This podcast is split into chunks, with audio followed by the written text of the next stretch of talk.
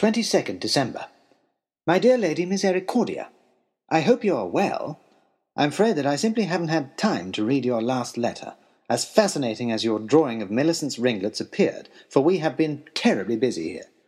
I shouldn't think you will have yet had the letter I sent this morning about our strange nighttime encounter with Oxshott. I must admit that I slept very badly last night. I had become accustomed to sharing a tent with Harry, and to suddenly find myself in a foreign bedroom all on my own, knowing that there was a murderous madman on the prowl outside, did not put me into the most serene state of mind.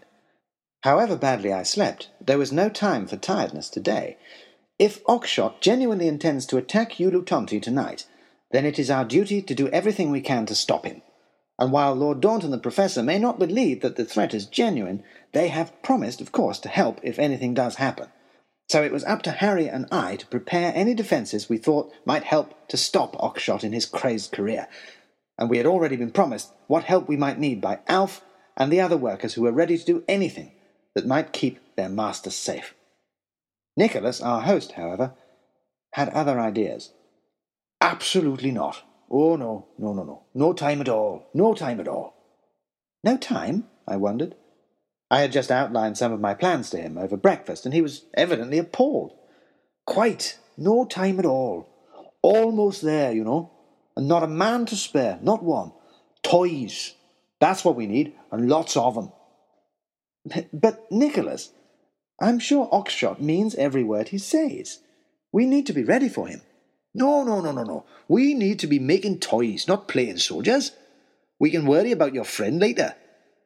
Harry started to object, but a light dawned in my mind. It may be, sir, that we can do both. Ah, I recognise that face. Nicholas began to laugh. Oh, we're in real trouble now, Harry. He's got an idea. Oh, dear. Yes, we're in trouble now. You carry on, young Timothy. You'll be all right. And he strode from the room, chuckling to himself. Harry, at least, seemed to take the threat of Oxshott as seriously as I did, and was quite willing and ready to help devise a plan of action. I already had some thoughts, but we started by making a proper tour of Yulu-Tonti to see the lie of the land. What an extraordinary place this is. We still have no real clue as to what we're doing here, or indeed, as to what anyone is doing here. And despite having a free run of the place for the past two days, I am still completely bewildered. One thing is for certain. Yulu-Tonti has no real defences. Although there is the big ceremonial gate through which we first arrived and Oxshott last left, there are no real walls around the place, and hundreds of doors and windows and alleyways and gates, none of which are ever guarded or locked, and, and all of which would be perfectly impossible to defend. The place itself is like a whole village, almost a little town, all jumbled up into one motley collection of buildings. Although there are several large manufactories like the one that Harry and I created our steam train in, these stand in the middle of a cheerful chaos of houses and lofts and workshops, studios, stores and shops, all leaning together and squeezing apart, with rickety walkways slung between windows and doors let into walls wherever they can be put. And all these places are absolutely teeming with people, families of carpenters, hot and busy forges, attics of seamstresses and basements of chemical inventors. Everywhere we went we found extraordinary craftsmen and women working away diligently, and most of all, cheerfully. Indeed, what a happy place it is, with everyone dashing to and fro, shouting and laughing, rushing up and down stairs and ladders, in and out of storerooms and tool sheds. Almost all of them singing some snatch of song or other as they work, and all of them doing one thing and one thing only, making toys.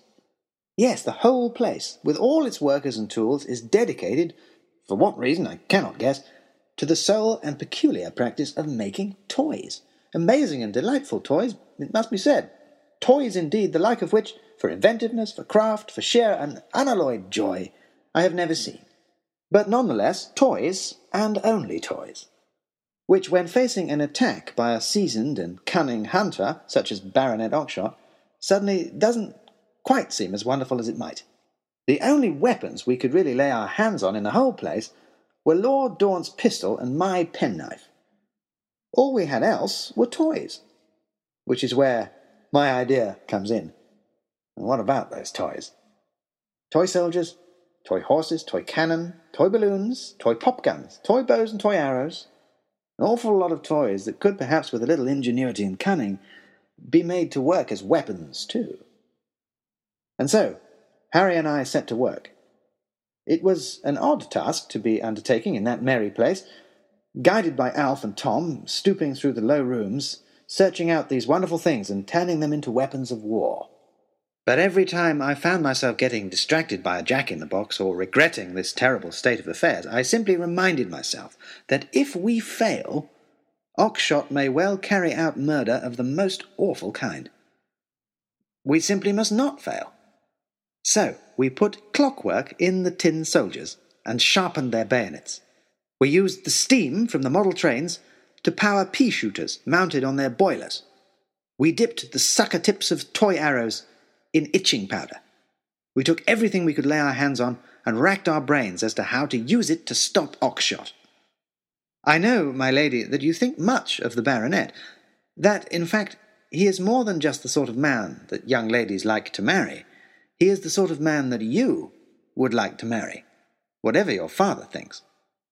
But I'm sure that even you must agree that we must do everything we can to stop him in this outrage. And I want you to know, my lady, that, in truth, I'm just a nervous schoolteacher, and I do not think that I will be able to stop the baronet. Not really. He is strong and cunning and angry and very, very hairy, and I don't think our toys are going to help much, but we cannot let him abuse our host like this, whatever his reasons. I suppose I just want you to understand that I am doing, I hope, no more than common decency and the rules of hospitality require, and that I am being, in my own small way, a little brave, I think. Yours, in haste and trembling, Timothy Hope, Esquire, Tutor.